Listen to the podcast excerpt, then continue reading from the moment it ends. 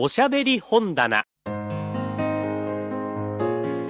の時間は福岡の RKB 毎日放送のアナウンサーによる朗読をお送りします。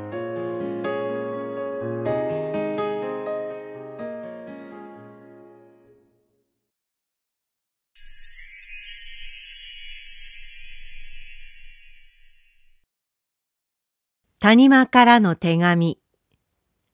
林芙美子後編。第三審。ベルシービアンまあ私胸がとてもドキドキしてちょっとの間夢じゃないかと思いました。イサム兄さんのお書きになった海の風景とチョコレートにボンボンコティのオークルジョン雑誌が2冊。とても私の嬉しさ楽しさ空想してみてください。もう一度メルシビアン。やっぱり都会の虫はしようがありません。ボンボンを一つ口に放り込んだらボンボンのような涙がこぼれました。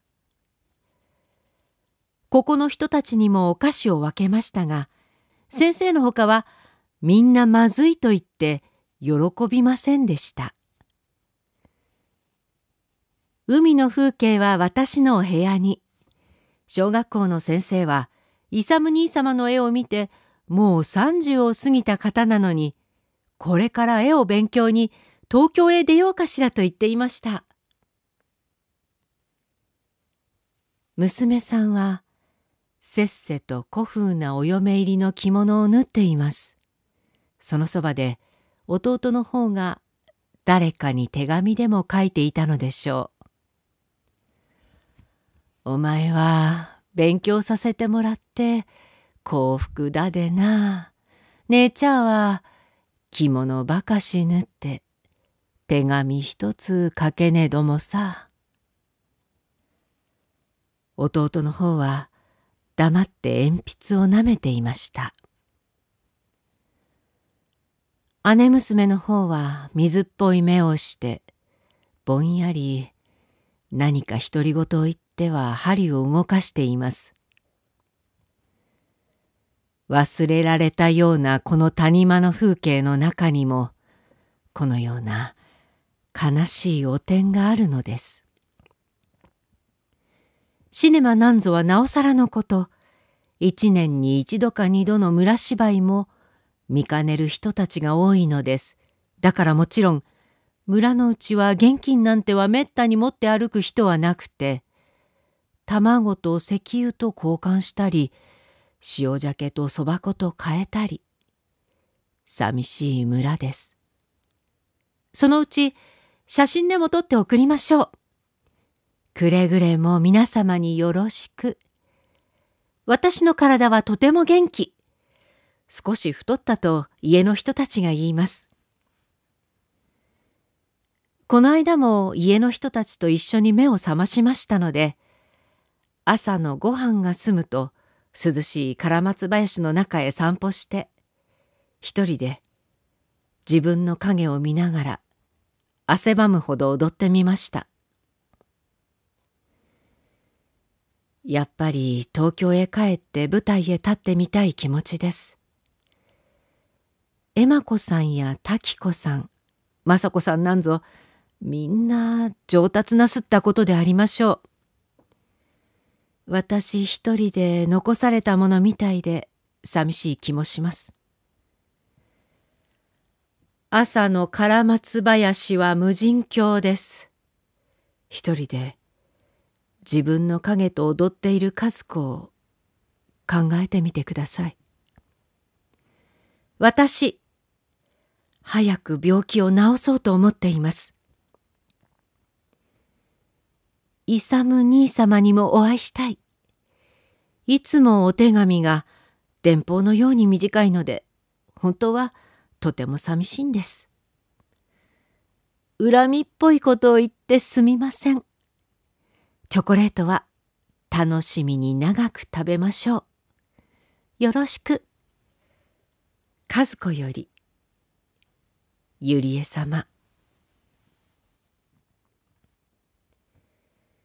第四審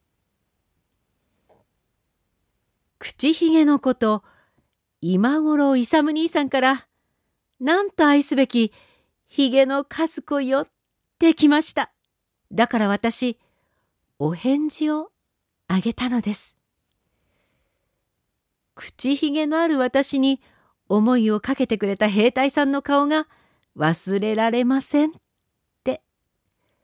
その兵隊さんはちょっと勇兄さんに似ていましたの。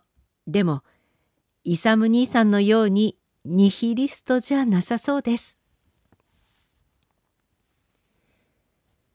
昨夜娘さんは川下の曼荼羅寺へお嫁入りして行きました。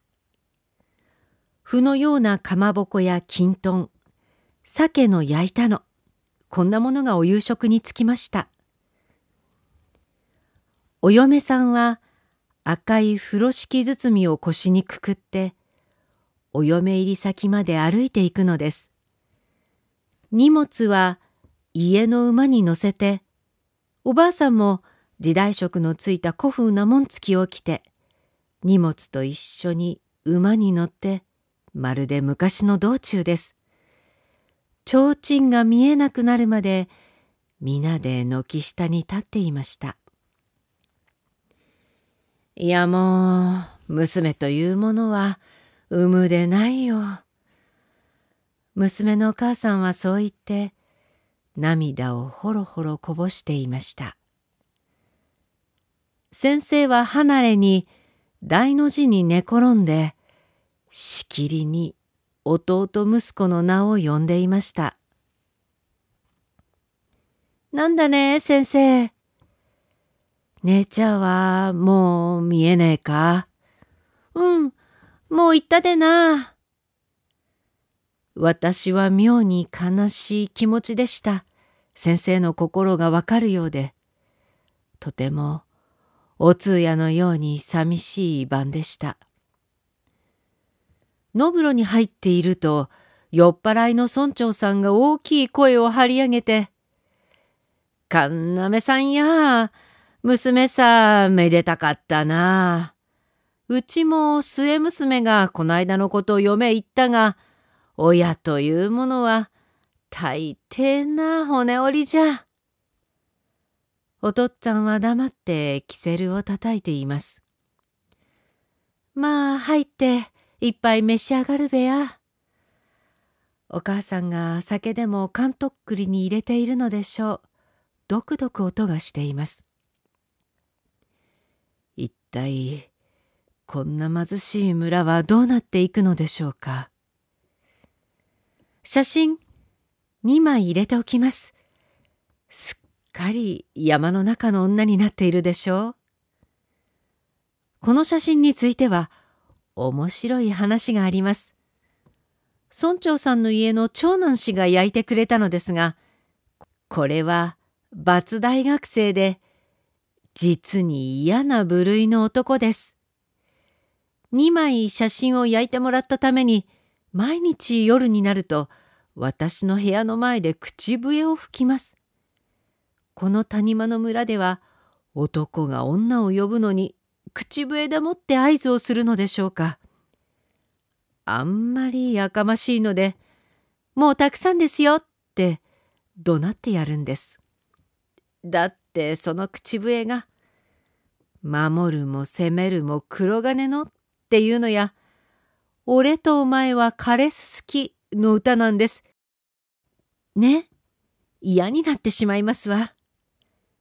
せっかくの美しい谷間の風景もこのダブダブな神経を持った青年が壊してゆきます。おへそまで届くようなカレッジネクタイをして角棒なんぞをかぶった姿で村の娘を釣るというのですから大したものです。まるで微文書簡集を丸写しにしたような手紙をもらいました。こんな人を見るとやっぱり都会は田舎の人にはいい土地ではないと思います。土を見つめて朝から晩まで平凡に暮らしているお百姓さんを見ると私は心から頭が下がります。秋の展覧会も間近ですがイサム兄さんのお仕事はどうですか？今年はモデルをお使いになりまして。この間イサム兄さんが絵の具代が残ったからって私にお小遣いを少し送ってくださいました。お礼、言っておいてください。私は何でも言えるあなたを持っていることをとても嬉しく思います。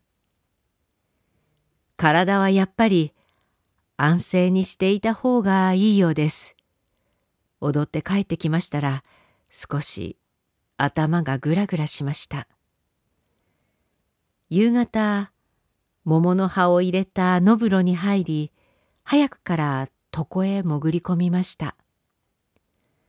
離れの先生は夜中詩吟ばかりしています。